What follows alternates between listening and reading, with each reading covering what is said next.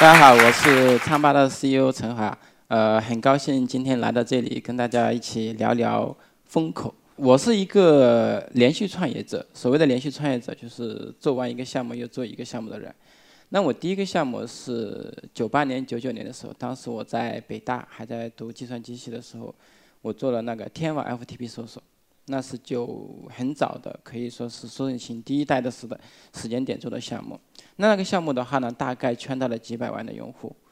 那么到了呃二零零三年的时候的话呢，我做了第二个项目，仍然是在北大。叫做天网妹子，是一个在教育网内大家做文件共享下载的一个产品。那么这前面两个产品呢，都是我叫属于叫做学生时代的产品。那么二零零六年的话呢，呃，我做了一个第一个商业化运作的公司，就是酷讯火车票搜索。那个产品的话呢，也是非常非常惊人的。呃，二零零六年一月一号上线，到了一月二十多号就变成一个全球两千名的网站。那么这个网站我在二零零九年的时候呃卖掉了。那么我们今天的话呢，我在做的第四个项目，但是实际上是第二家公司就是唱吧。那么唱吧的话呢，是在二零一二年的五月三十一号上线，上线五天没有花一分钱，冲到了 App Store 的第一名。到今天。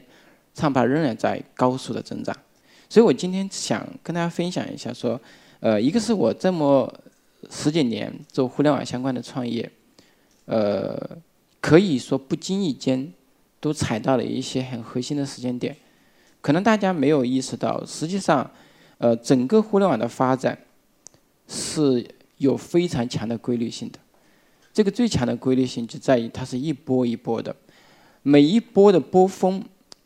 最主要的特征就是风险投资的疯狂，什么人都能拿到钱。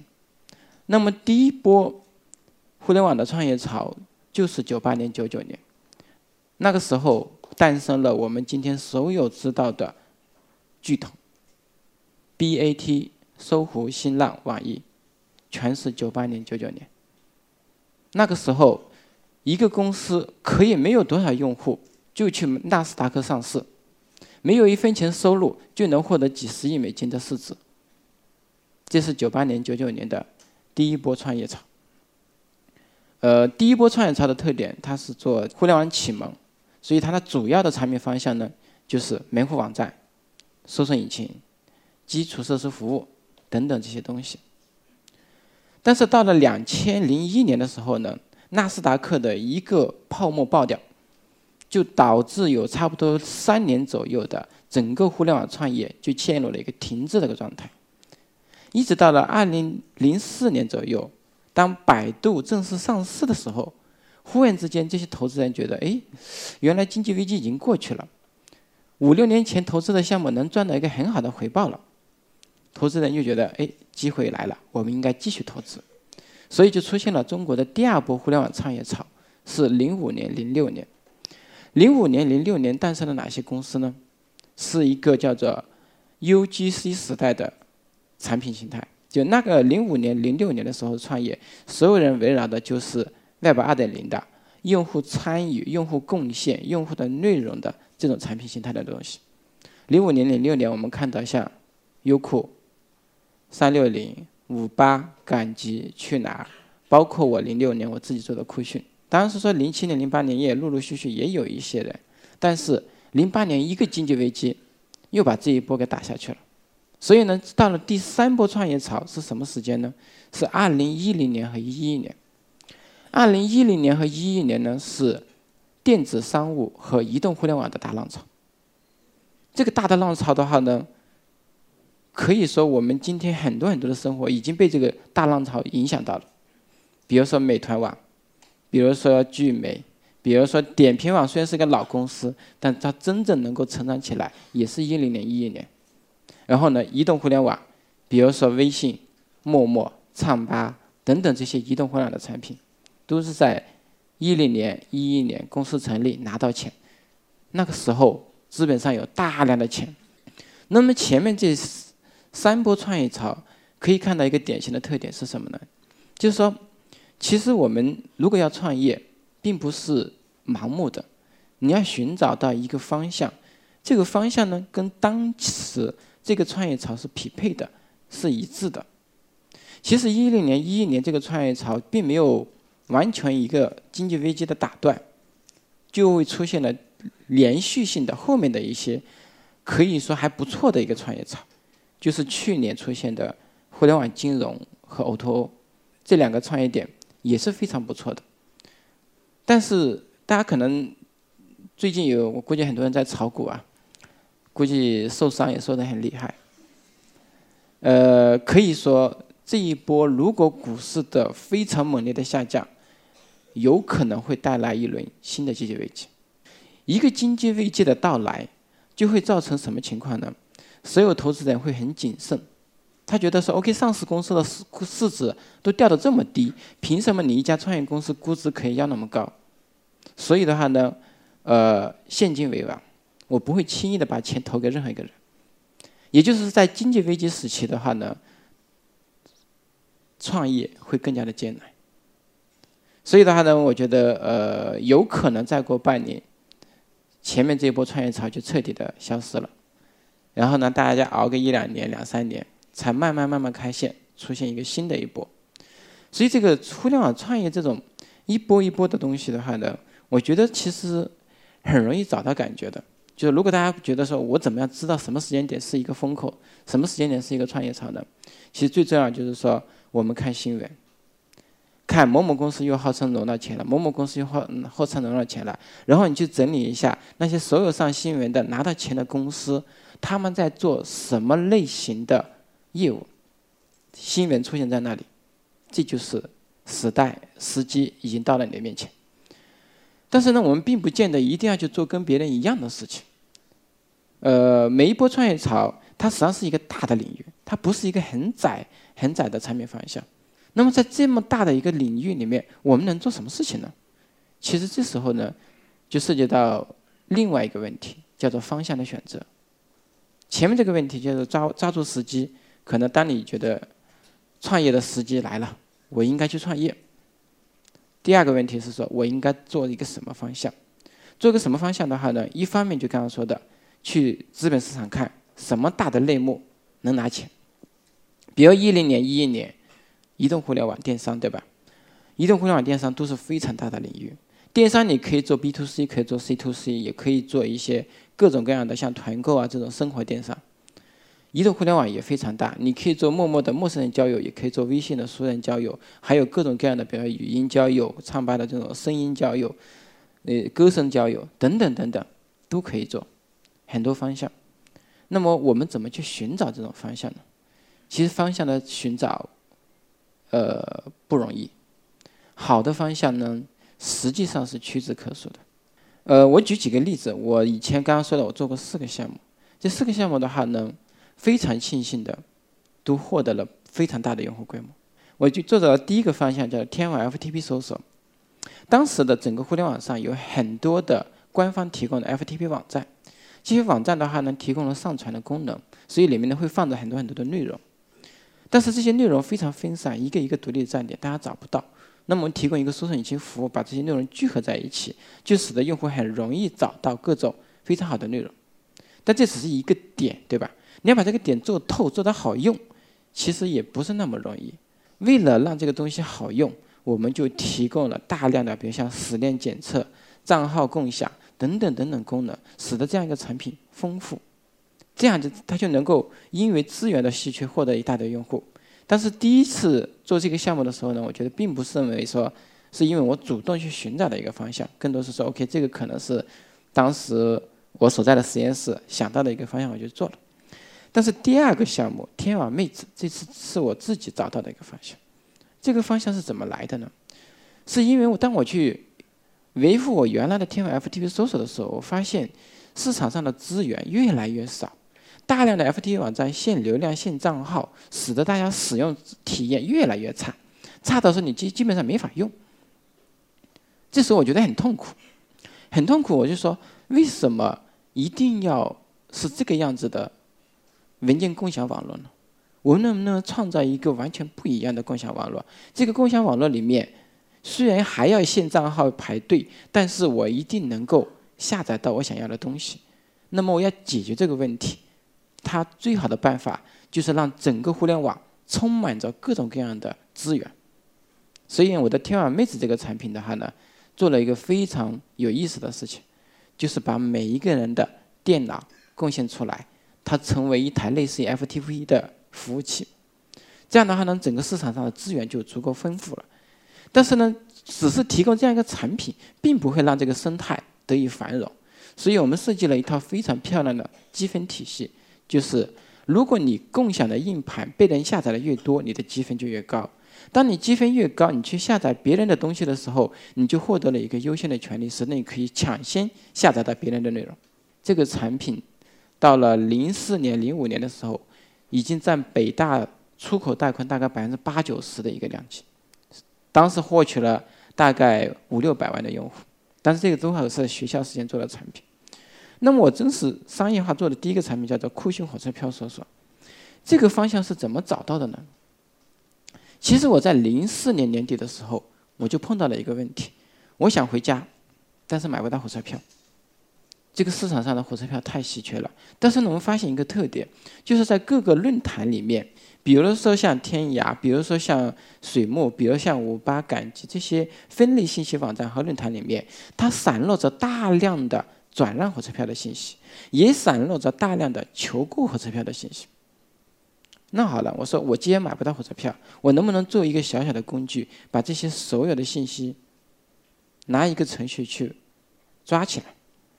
因为这些信息就在网页上，谁都能看到。我用一个程序模拟人的眼光，是可以把这个内容抓下来的。呃，我之前是做了一个工具，但我觉得工具只能我一个人用。零六年的时候，我就做了一个很大胆的东西，把它做成一个网站，提供给所有人的服务，然后在上面搭了一个非常漂亮的。营销手段，这个营销手段是什么呢？我说这个世界上那么多人都买不到火车票，又有那么多人在转让火车票，他们在买和卖的过程中都会留下一个手机号。好了，我给所有买火车票、求购火车票的人发一条短信，告诉他说，在酷讯上有多少多少条人转让相应的火车票信息的人。给所有转让的人发一条短信，说来到酷讯上有一大堆人想买你的火车票，再加上酷讯的实时的搜索引擎，使得大家很容易就买到一分钟前别的人刚刚张贴的转让的火车票信息。所以这个网站一六年一月一号才上线，那么零六年二零零六年的一月一号才上线，到二零零六年的一月二十号二十天的时间，它就变成一个 Alex 两千名全球两千名的一个网站。由此促成了我第一次的创业。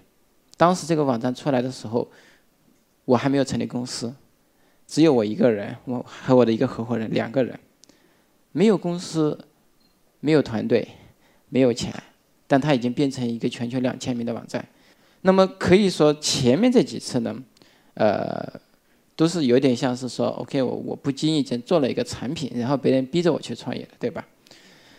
那么唱吧就不是了。唱吧是完全的一个筛除法筛出来的方向。什么叫筛除法？在做唱吧以前，我们团队大概做了三四个莫名其妙的方向，特别的不靠谱。所以在二零一一年年底的时候，我们大概有两个月，十个人的团队，什么活都不干。每个礼拜做什么事情呢？我们说寻找我们应该做的方向，怎么寻找？第一，我们发现一点，移动互联网是大的浪潮，我们要做移动互联网的产品。第二，我们这个团队有天然的搜索引擎、电商、生活的经验。好了，我们说把这些东西结合在一起，能不能找到好的方向？其实，如果完全结合我们原来的履历，我们找了半天居然没找到。所以我们说，放开想象力。所有的能做的东西，我们都去想，只要它符合这个创业大潮的方向就行了。当时的创业大潮就是移动互联网。那么我们做什么事情呢？我说，去全球的 App Store 里面去看所有的免费榜各个类目排在前二十的产品，我们去看那些产品有没有具有几下几大特征的产品。第一个特征，市场规模足够大，就你看到这个产品，你就能想象到它未来有几千万甚至几亿人用的产品。如果你看到这个产品方产品呢，想想来想去也就几十万人用的东西，它不值得考虑，因为它不够大。第二呢，这个产品方向有没有巨头？刚刚说的，我们去看的是别人的榜单上已经排在前面的产品了，对吧？那说明已经有公司在做这样的方向了。但是如果那个做这个方向的人，他是一个非常小的创业公司，他不是一个成功的公司，他在这方面获得的成功并不为人所知。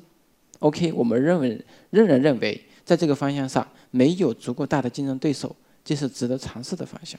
第三个，这个方向上。我们能不能创造出一个令人耳目一新的产品形态？别人已经做出来的产品，只能告诉大家说，可能别人不小心发现了一个小金矿，他还没有发现大金矿。很因为很多产品是不经意间就圈到了几十万、上百万用户的，他还没有发现说这几百万用户也可能变成几亿用户。你看到了，他圈到了几百万用户，你就去想想说，如果我们去做，能不能把它变成几亿用户？就是你能不能做出产品创新？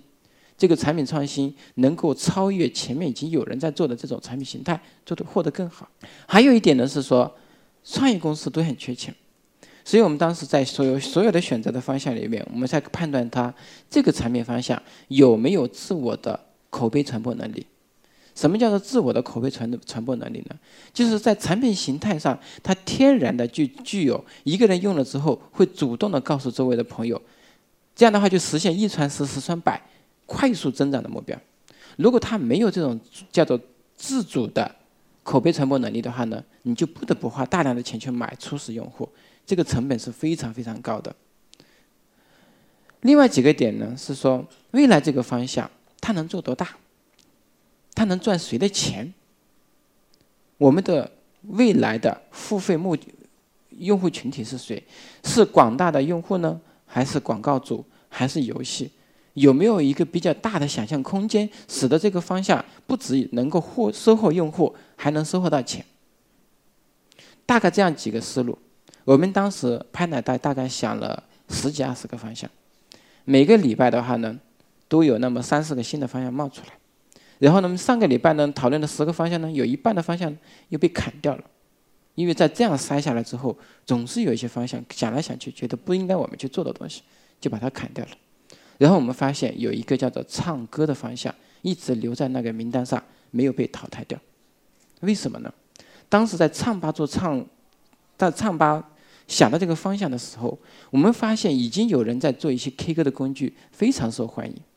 我们去看那些产品的时候，发现它有几个特点：第一，原来在做这类产品的公司，基本上还是把它当成一个传统的软件来对待的。什么叫做一个软件公司的新想法呢？软件公司的想法就是说，首先我做的就是一个工具，你想用我的工具，你要掏钱。所以当时我们看到的这种产品，就是一个能够唱歌的工具，每唱一首歌要交几块钱。它只有非常少数的几首歌可以免费唱，即使在这么苛刻的情况下，它仍然冲到了某个榜单的前几名。所以我们发现了这是一个好方向。你收费，我免费。你这个产品只是一个工具，肯定是不够的。我们觉得是说，呃，工具。实际上是一个把用户圈进来的一个非常好的一个方式。如果你说你是这个世界上做某一类型最好的工具，会有很多用户进来。但是工具的竞争门槛是非常低的，你能做工具，别人也能做工具，巨头更能做工具。什么是有粘性的？社交关系才是有粘性的。两个人之间建立那种联系，它才能够长期的保留下来。所以我们当时在看唱歌这个方向的时候，我们就做了几个想法。首先，我们说我要做世界上最好的 K 歌工具。别的人的 K K 歌工具有什么问题呢？我们应该做成什么样子呢？我们解决的问题是说：第一，所有的歌全部免费；第二，曲库量足够大；第三，所有的声音都要经过美化，你唱出来的声音要比你想象的更好听。哎，这个真的是就有点像叫做。声音的美图秀秀，说实在的，它就是声音的美图秀秀。如果你今天拿唱吧来唱歌，你会发现录出来的声音往往比你想象的好听很多。这就因为我们真的一大堆工程师在声音的处理上花了很多的精力。这叫工具层面的创新。第二个层面，社交。刚刚说的，我们为什么要建立社交？是因为工具是没有太强的壁垒的，很往往会被别人很快就超越了。那么社交怎么玩呢？最重要解一点，解决一个问题，就是我刚刚说的，这个产品要有自我的传播能力。那么为了实现这个能力，唱吧上做了一个非常漂亮的设计，就是打榜。唱歌天然的，就是跟打榜结合在一起的。唱吧提供了大量的榜单，我唱完歌之后，我就要去冲榜单。唱吧里面大概为了自我传播，设计了几个非常漂亮的产品细节。第一个产品细节呢，叫做当一个人唱完歌，拿你的 QQ 工具唱完歌的时候，他非常非常的寂寞。然后呢，我们就告诉他，你击败了全国百分之九十九的人。其实你刚唱完歌是不可能有人给你打分的，只能系统给你打个分。系统打完分之后，你就觉得很开心，很开心。好了，下面放了一个分享按钮，分享到微博，分享到朋友圈，分享到哪里？所以呢，你能看到说，如果你今天去微博或者是 QQ 空间上搜索唱吧，你会看到大量的人分享自己唱的内内容。其实真的不见得有人听啊，但是他真的很开心。这是第一波的主动传播，因为用户。呃，一唱完，马上系统就告诉你，你唱的真好，他就会去分享。第二波传播是什么呢？当你分享完了之后，你的朋友就会进来，对吧？你的朋友进来的话呢，有些人就觉得唱的不错，给你点个赞，给你送个花。好了，既然有人说我唱的不错，凭什么我不能上榜？这个榜单摆在那里，我一定要冲上去，就出现了第二个传播。第二波传播动力是什么呢？我为了想上榜，我就会去要求我身边的所有的朋友，我的 QQ 群、我的微信群，哎，我发歌了啊，赶紧过来给我送个花，不送花不是朋友。这就是第二波的主动传播，用户为了上榜，把周围的朋友全部拉进来了。到了第三波传播就更有意思了，当有一个人他真的唱的还不错，或者真的长得还挺不错的时候呢，他就会有一堆的粉丝。这些人不见得是他的朋友，是一大堆陌生人。这些陌生人还挺喜欢他的，觉得哎呀，我每天能听一首歌，听你唱的歌，我就挺满足的。不听你唱歌，我今天晚上没法睡觉。这种人是挺多的。哎，这个大家不要笑啊！现实社会中真的有大量的陌生人的这种偶像崇拜，这种崇拜是让这些人能够发自内心的去爱一个人。所以的话呢，我们就实现了第三波口碑，第三波的主动传播。第三波的就是，当我喜欢的人在榜单第一名被另外一个人踢下来的时候，我受不了了，我必须拉上我所有的亲戚朋友给我喜欢的人投票。所以呢，这就是唱吧的叫做三度的口碑传播。所以我们用这种强工具、强社交、主动传播，我们发现唱吧这样一个产品形态做出来。不火都是没有道理的，所以我们这个产品，呃，一二年，二零一二年五月三十一号上线，五天冲到 App Store 第一名，没有花一分钱，十天获得一百万用户，八十天获得一千万用户，一年半的时间获得一亿的用户，现在我们已经二点六亿的用户，这个产品的增长超乎了我们的想象力。我们自己都想象不到它能这么快的增长。我们抓住了哪几个点呢？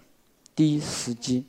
二零一二年是一个移动互联网的爆炸年，大家回去查一下，小米手机卖的最好的那年就是二零一二年。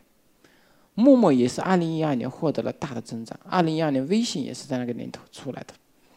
为什么二零一二年、一三年是这个大的增长点？就是因为当所有人从原来的 feature phone 换成智能手机的时候，非常非常的饥渴。他想去找什么好玩的应用，我要装上去。那么，当一个一个新的平台出现的时候，最强的需求就是娱乐需求。因为我买了一个新的手机，我首先想的是怎么玩，其次才想的是怎么用。所以呢，在二零一二年、一三年的时候呢，那些所谓的移动电商呢、移动的这种叫做生活服务呢，太早了。但是移动的娱乐就是特别合适的。在那个时间点，一个新的平台，大家有娱乐的需求，再加上一点，我们这个产品内在的强工具性，我们并不需要教育用户什么叫做 KTV，我只告诉你，我就是世界上最好的 KTV，就一大堆人进来了。第二呢，进来之后的话呢，通过我们的主动传播的这套产品设计体系，实现了大范围的口碑传播。当时唱吧刚刚上线，才几个礼拜。然后那个微信的张小荣就找过来说：“这个，哎，你们这个产品怎么传播的？我去去找个理发师，理发师都在玩你们产品，也没看到你们广告。然后我当时就跑到广州去跟他介绍了一下唱吧是怎么做的。我觉得最重要一点是说，我们去发，去看一看，我们生活中有没有什么痛点？这个世界上有没有一些痛点已经被人家挖掘出来，但是有没有挖掘那么深？